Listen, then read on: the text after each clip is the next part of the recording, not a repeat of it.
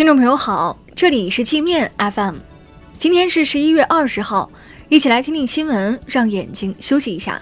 首先，我们来关注国内方面的消息。美国参议院通过所谓《香港人权与民主法案》，粗暴干涉中国内政。外交部召见美国驻华大使馆负责人，向美方提出严正交涉，警告美方立即停止插手香港事务，否则中方将采取有力措施予以坚决反制，一切后果由美方承担。外交部驻港公署敦促美方悬崖勒马，否则必将自食恶果，勿谓言之不预也。全国人大和全国政协、外事委、国务院港澳办等多个部门先后发表声明。谴责美国国会假借人权民主之名为暴力分子撑腰打气、擦脂抹粉，赤裸裸的与正义和良知为敌，险恶用心和双重标准昭然若揭。据外交部消息，中俄两国将积极开展反干预合作。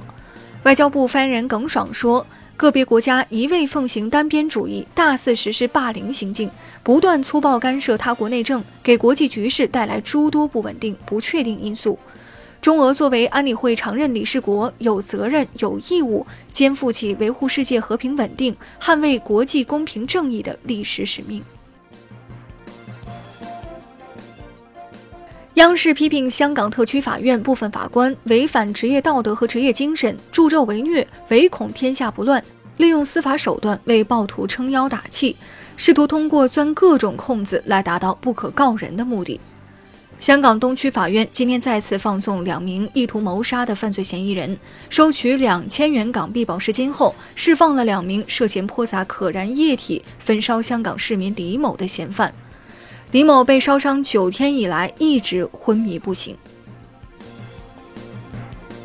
国家卫健委主张将无偿献血纳入社会征信系统，建立个人、单位和社会有效衔接的激励机制，对献血者使用公共设施、参观游览政府办公园等场所提供优惠待遇。工行上海分行原行长顾国明严重违纪违法，被双开。上海市纪委通报说，顾国明把国家托付管理的金融资源当作交易筹码，与不法商人沆瀣一气，违规收受巨额财物，还与他人串供，隐匿财物，销毁证据。拉卡拉旗下考拉征信涉嫌非法提供用户身份证反照查询九千八百多万次，获利三千八百万，被警方查处。公司法定代表人、董事长等二十多人被抓。考拉征信是央行批准的八家个人征信批筹企业之一。拉卡拉回应称，自己只是考拉征信的其中一个股东。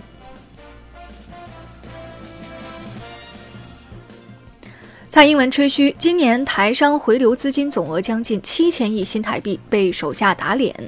台经济部门负责人说，台商回流资金实际上是零。由于说真话揭穿了蔡英文的谎言，这个官员被民进党叫走问话，官位也可能不保。台北市长柯文哲嘲笑在台湾搞台独的人都是骗子。柯文哲说，这些人的儿子、孙子都躲到美国、躲到新西兰去了，他们就是一群骗子。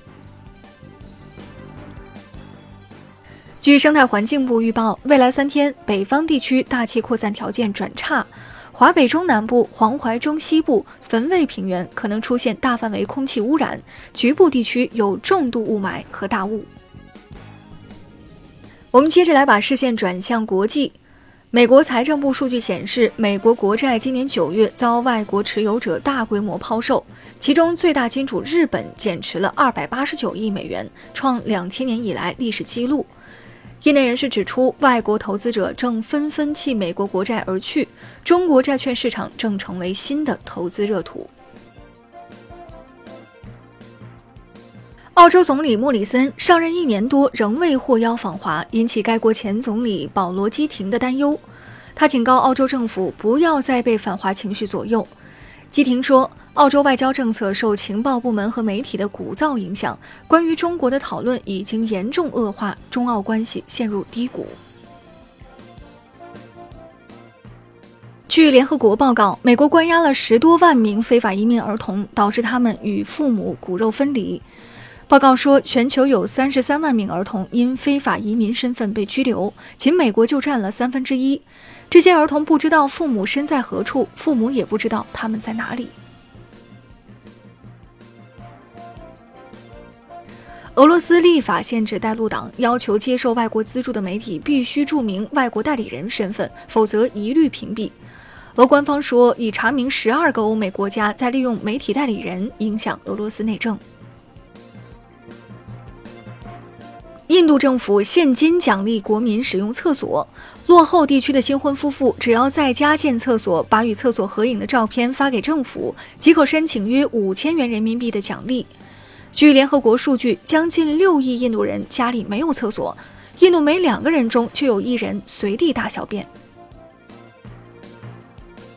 荷兰在线贩运偷渡者事件。该国警方在一辆开往英国的轮船上发现二十五名偷渡者，其中一部分藏在轮船的冷藏库中。国际移民组织说，过去六年来已有一万九千多人因偷渡死亡或失踪。菲律宾计划全面禁止使用和进口电子烟。非总统杜特尔特说，电子烟有毒，如果有人胆敢在公共场合吸电子烟，他将下令逮捕。安卓系统再爆严重安全漏洞，这个漏洞使得恶意应用无需用户许可就能获取用户定位，并自行录视频、拍照片、录制通话录音，并将这些信息上传至服务器。那好了，以上就是今天节目的全部内容了，感谢您的收听。